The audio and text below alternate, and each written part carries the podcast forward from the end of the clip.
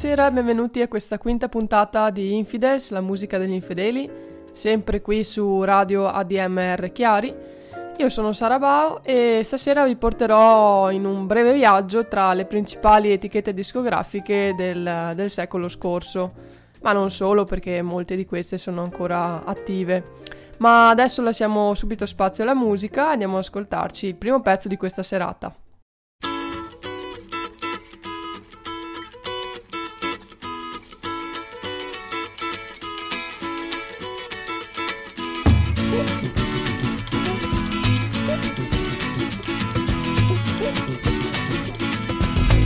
Pajama rolled out of bed and she ran to the police station. When the papa found out, he began to shout and he started the investigation. It's against the law. It was against the law. Or what the mama saw. It was against the law. The mama looked down and spit on the ground every time my name gets mentioned. The papa said, Oh, if I get that boy, I'm gonna stick him in a house of detention. Well, I'm on my way. I don't know where I'm going. I'm on my way. I'm taking my time, but I don't know where. Goodbye to Rose, the queen of Corona. See me and Julio down by the schoolyard. See me and Julio down by the schoolyard.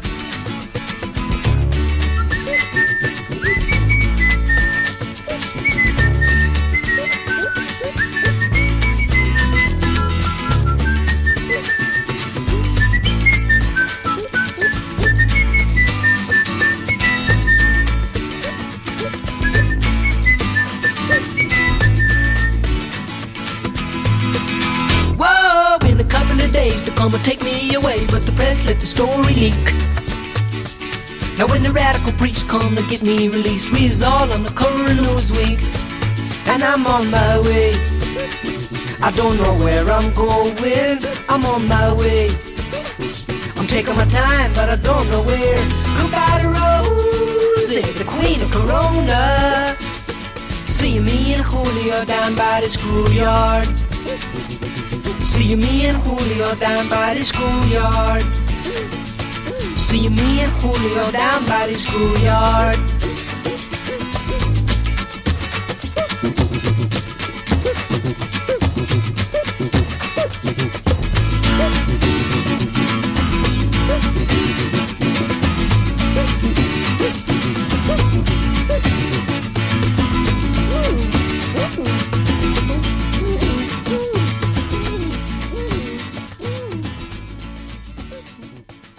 Questa era Me and Julio Down by the Schoolyard dei Paul Simon. E Paul Simon è stato il- uno dei tanti, tantissimi artisti che ha registrato con la Columbia Records. Questo pezzo appunto è tratto da uno dei suoi dischi registrati appunto con questa etichetta discografica. E voglio iniziare a parlare proprio da- della Columbia Records perché è la più antica etichetta statunitense, tutt'oggi in attività. È stata fondata nel lontano 1888 ed è stata la primissima casa discografica ad usare come supporto audio il disco preregistrato, in concorrenza con eh, i cilindri che aveva ideato Edison. Quindi una casa discografica molto all'avanguardia. Ma adesso andiamo subito ad ascoltare un, un altro brano e poi continueremo a parlare di questa etichetta.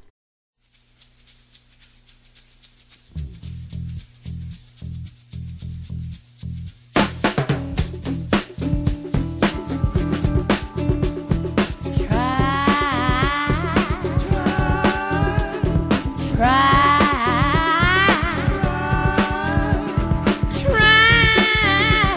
try, just a little bit.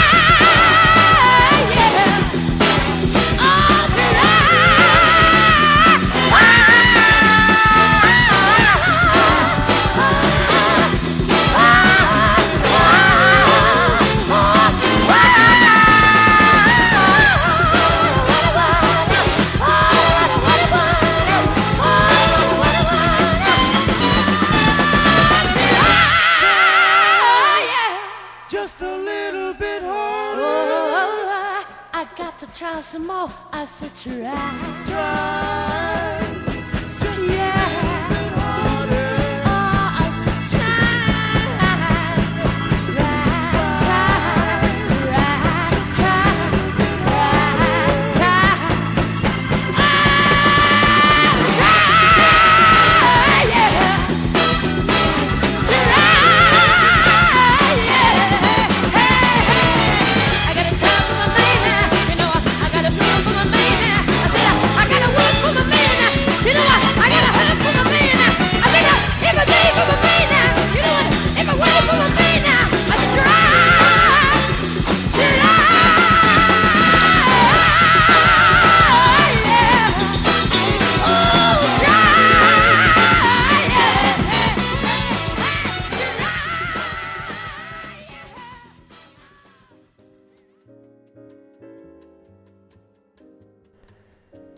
Questa era la voce di Janis Joplin, altra artista sotto etichetta Columbia. Dovete sapere che eh, la Columbia era molto all'avanguardia non solo per le tecnologie di registrazione che utilizzava, come abbiamo già detto in precedenza, ma anche per eh, la veste grafica pubblicitaria delle, delle sue, eh, delle sue opere, dei suoi dischi. Alex Steinweiss è stato il padre fondatore dell'arte delle copertine dei 33 giri, anche se la sua opera è iniziata con eh, la realizzazione delle raccolte di 78 giri. Steinweiss è diventato consulente della Columbia nel 48, 1948 e lì praticamente gli è venuta questa geniale idea di progettare una confezione totalmente nuova per il lancio di un prodotto nuovo appunto che sarebbe stato il long plane, l'LP. E questa mh, eh, sua idea era appunto di eh, costruire una custodia di cartone ricoperta di carta sulla quale stampare a colori, eh, con una costa molto sottile eh, nella quale inserire solamente il titolo dell'album, che così eh, poteva essere letto anche se i dischi venivano impilati uno sopra l'altro o messi uno a fianco all'altro. Quindi questa, questo Alex Steinweiss è stato veramente un pioniere che ha avuto questa idea brillante di rivoluzionare anche l'aspetto visivo del, del nuovo prodotto musicale.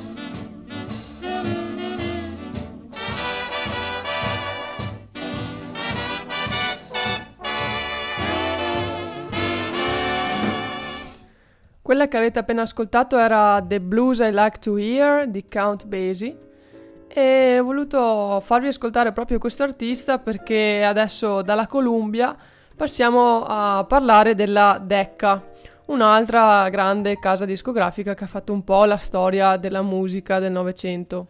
La Decca era una mm, casa discografica nata eh, nel 1929 in Inghilterra è stata subito una delle più importanti case discografiche già proprio nei primi anni di attività perché vantava un catalogo molto ricco sia nel campo della musica classica che in quello della musica leggera. Sul versante jazz la, la Decca si assicurò nomi importanti come quelli di Louis Armstrong, Billie Holiday e appunto il grande Count Basie. Ma mh, si espanse poi anche nel, nel ramo del country e eh, fece registrare ad esempio Patsy Cline o Loretta Lynn. E non dobbiamo dimenticare che è solo grazie all'enorme numero di titoli blues, che è iniziato appunto più o meno negli anni 30-40 con le registrazioni del grande Louis Jordan, che questa etichetta sarà poi pronta a cogliere l'esplosione del rock and roll, quando Bill Haley inciderà negli studi della Decca eh, una canzone intitolata Rock Around the Clock, il primo brano rock and roll di tutti i tempi che ha bruciato le classifiche vendendo 25 milioni di copie. 1, 2, 3 o'clock, 4 o'clock, rock. 5, 6, 7 o'clock, 8 o'clock, rock. 9, 10, 11 o'clock, 12 o'clock, rock. We're gonna rock around the clock tonight. Put your glad rags on.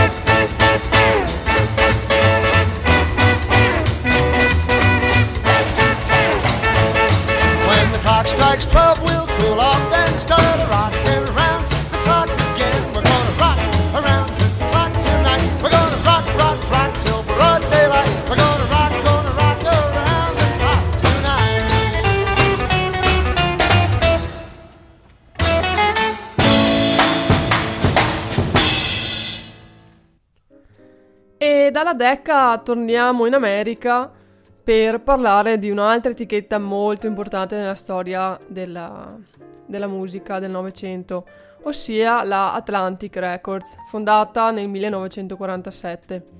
Questa etichetta è nata in principio come ehm, etichetta di rhythm blues e quindi ha pubblicato nomi come Ruth Brown, Ray Charles, Aretha Franklin e il grande Wilson Pickett e tutti pronti per diventare grandissime star del music business. Una peculiarità di questa etichetta è stata quella di stampare sempre in doppia coppia i singoli, ossia eh, praticamente stampavano i 45 giri di- degli artisti, ma al contempo anche il 78 giri, in modo da coprire diciamo entrambe le tecnologie, sia quella del granof- grammofono sia quella della nuova, la nuova tecnologia del giradischi e eh, coprire appunto questa fase di transizione da entrambe le parti. E un esempio di questa politica della doppia stampa è stato il singolo Shake Rather and Roll di George Turner stampato nel 1954 che arriva nei negozi prima come gomma lacca e poi come vinile.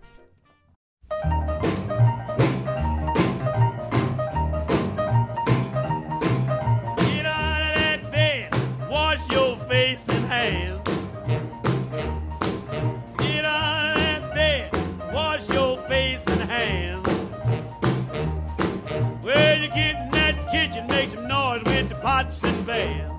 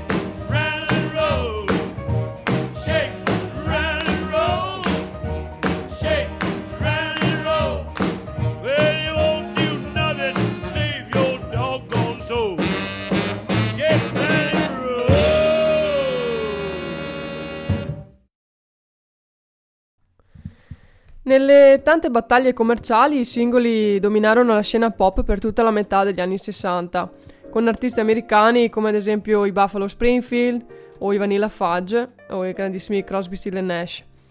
E fino a spostarsi pian piano sul versante rock e hard rock con l'arrivo delle band inglesi come i Cream o i Led Zeppelin. E allo stesso modo il catalogo Atlantic si è spinto verso i limiti del rock, includendo anche i lavori ad esempio uh, di band progressive come i King Crimson o i Genesis. E o esplorando ancora ad esempio il soul delle Sister Sledge o il funk dirompente degli Chic. Dal 65 l'Atlantic poi è diventata parte del gruppo Time Warner, ma la sua identità e la qualità del, del catalogo sono- non sono mai state in discussione. Adesso andiamo ad ascoltarci eh, uno dei pezzi eh, diventati simbolo del soul dell'Atlantic e un grandissimo successo di Aretha Franklin eh, intitolato Son of a Preacher Man.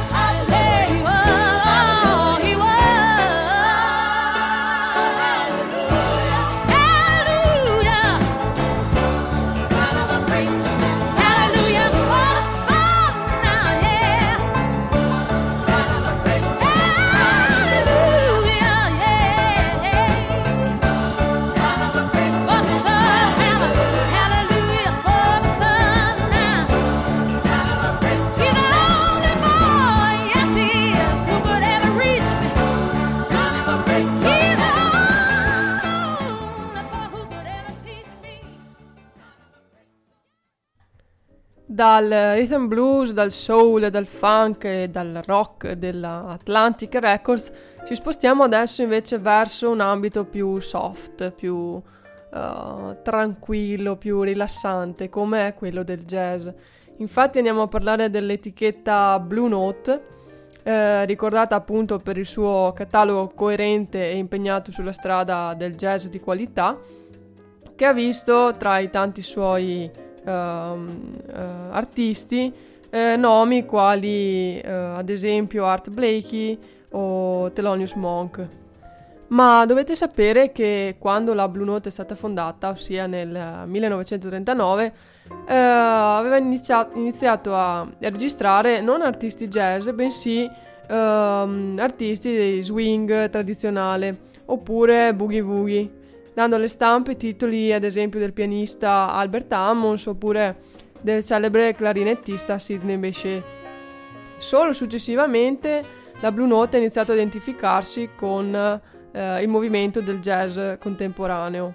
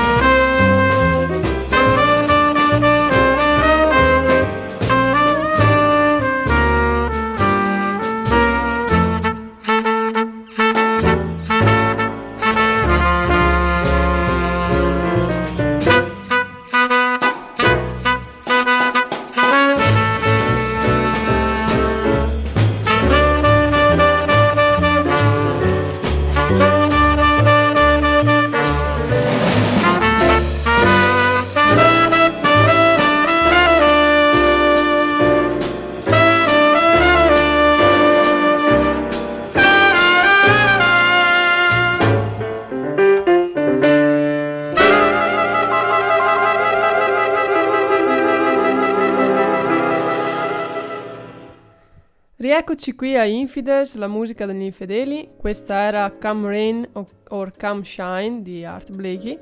E stavamo parlando della- dell'etichetta Blue Note, dedicata all'ambito del jazz. E la Blue Note è stata proprio la protagonista della trasformazione del jazz, che negli anni 50, da musica alla moda, è diventato poi un genere sempre più sofisticato e amato dagli intellettuali più che dal grande pubblico. Il bebop, ad esempio quello di Freddie Hubbard o di Lee Morgan, ha dato al jazz l'impronta che ancora oggi gli si riconosce. Quindi formazioni abbastanza compatte, armonie stridenti e improvvisazioni molto libere su tempi velocissimi. E adesso andiamo proprio ad ascoltarci un pezzo di Lee Morgan contenuto nell'album Cornbread.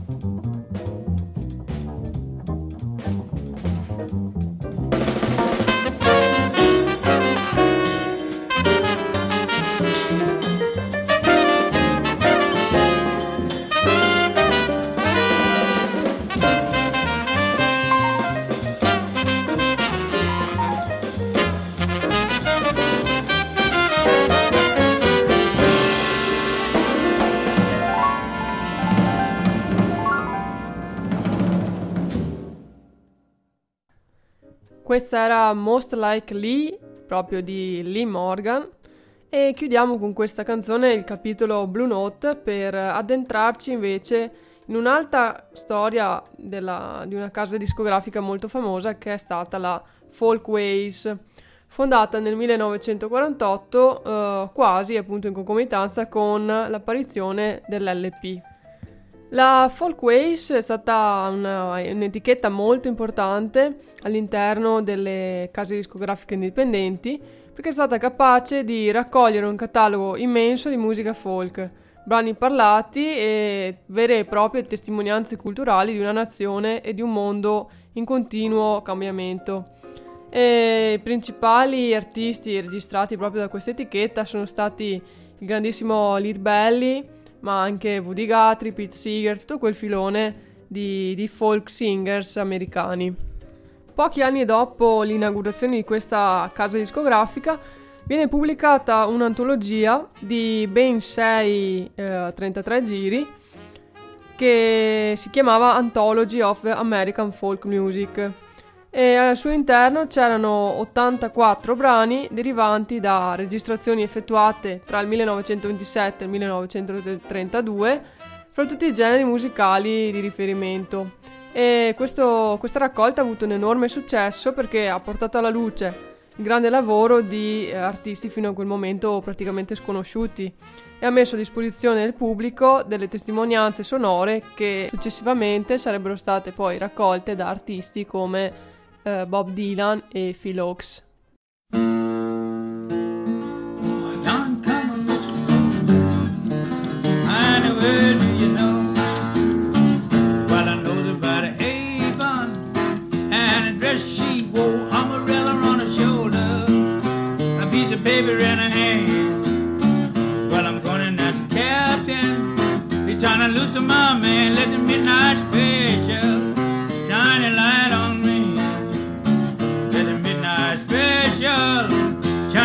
loving light on me when you get up in the morning. When that big bell rings, goes a marching to the table. You meet the same old thing, and fork are on the table. Ain't nothing in my pan. Never said anything about it. Have trouble with the man, let the midnight special shine a light on me. Let the midnight special shine a heaven loving light on me. If you ever go to Houston, walk right. And you better not squabble. And you better not fight. Betting Bronco will arrest you. Hitting the boom will take it down. You can bet your bottom dollar that you're Sugarland bound. Let the midnight special shine a light on me. Let the midnight special shine a heaven loving light on me. Well, jumping little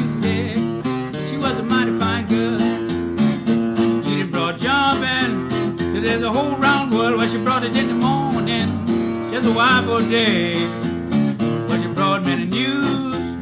And my wife was dead, that started me to grieving. Who been hollering and crying? Then I began to worry about a great long time. Let the midnight special shine a light on me.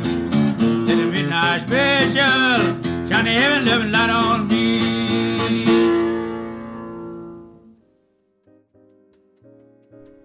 Questa era The Midnight Special di Led Belly e mm, abbiamo detto che appunto la Folkways ha registrato quegli artisti che hanno poi ehm, dato grande ispirazione alla generazione successiva, come abbiamo detto prima, ad esempio a Bob Dylan.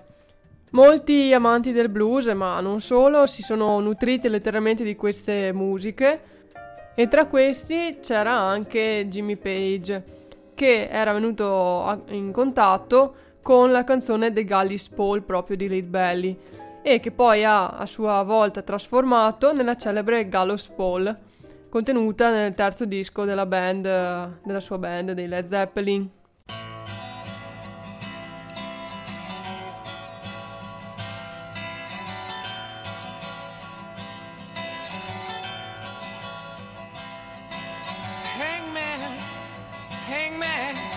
Hold it a little while. I think I see my friends coming, riding many a mile.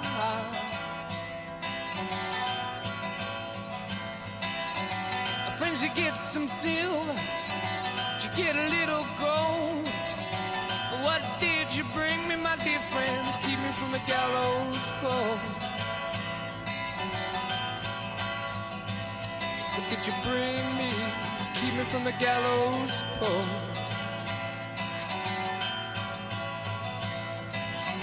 I couldn't get no silver. I couldn't get no gold. You know that we're too damn poor. From the gallows pole.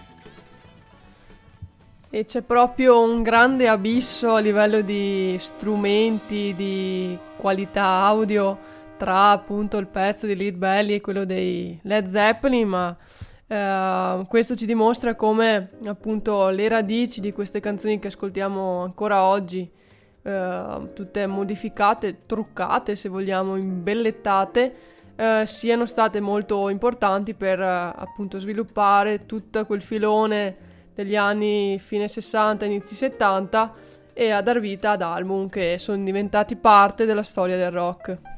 E ora dalla Folkways ci spostiamo verso la Motown, nata eh, intorno agli inizi degli anni 60 e dedicata appunto a tutto quell'ambito eh, musicale, mh, funk e RB e soul. Il primo successo discografico di Barry Gordy, che è stato proprio il fondatore della Motown, eh, è stato ehm, Money That's What I Want di Barrett Strong, che raggiunse addirittura il secondo posto nella classifica RB di Billboard, poco dopo proprio la nascita della, della nuova etichetta.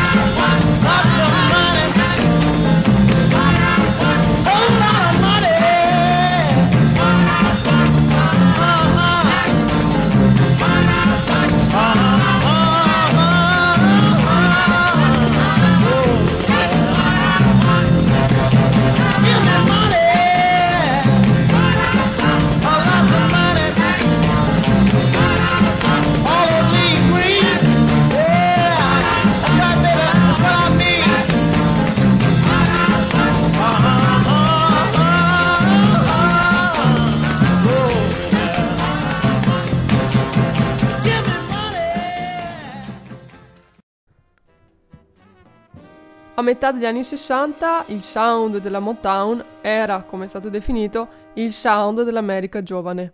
Partita per essere un'impresa rivolta soprattutto alla gente di colore, oramai aveva un solido posto nel mainstream dell'industria musicale e nel giro di un decennio entrò nella top 20 americana con ben 163 brani, incluse 18 numero 1. Gli anni 70 per la Motown sono stati un decennio un po' turbolento eh, perché appunto anche eh, succedevano fatti storici molto rilevanti come ad esempio la guerra del Vietnam e quindi anche eh, l'etichetta iniziò a trattare temi socialmente rilevanti. Una canzone simbolo di questi cambiamenti epocali all'interno sia del mondo societario, insomma della società, sia del mondo musicale, è sicuramente War di Edwin Starr, un eh, funk stridente e rabbioso proprio per protestare contro la guerra del Vietnam.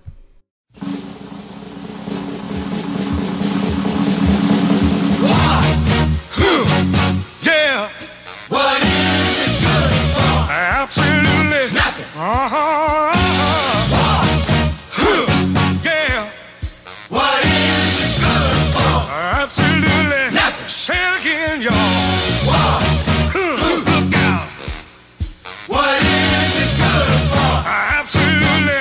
closer to me. Oh, oh I despise.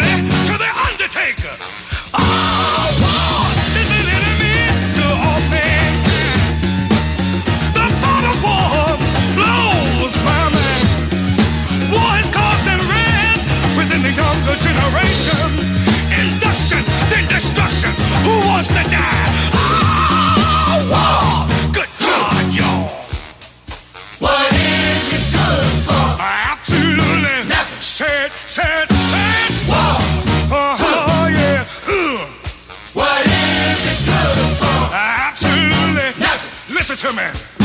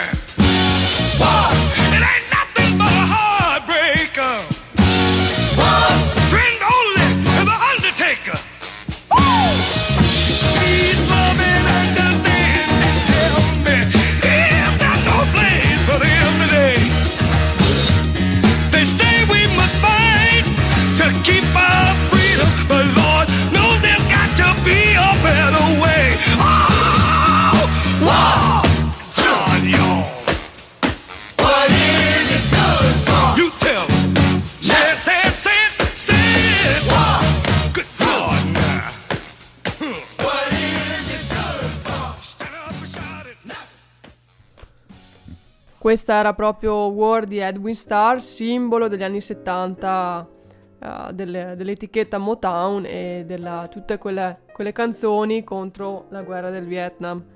Negli anni 80 la Motown era ancora abbastanza all'avanguardia nel mondo della musica soul, ma nel 1988 oh, Barry Gordy decide di venderla. Finiva così la storia di, di una delle più orgogliose etichette indipendenti d'America, che aveva attraversato gli anni più gloriosi del rock, del pop, del soul, riuscendo anche ad imporre proprio una formula modernissima che superava gli angusti confini di, questi- di queste etichette. E con la Motown si chiude anche questa puntata di Infidels, la musica degli infedeli, qui su radio ADMR Chiari. Vi ricordo che è possibile iscriversi all'associazione e sostenere tutti i progetti che ADMR propone e porta avanti ormai da 25 anni. Spero che questo viaggio attraverso la storia delle etichette discografiche più importanti de- del Novecento vi sia piaciuta.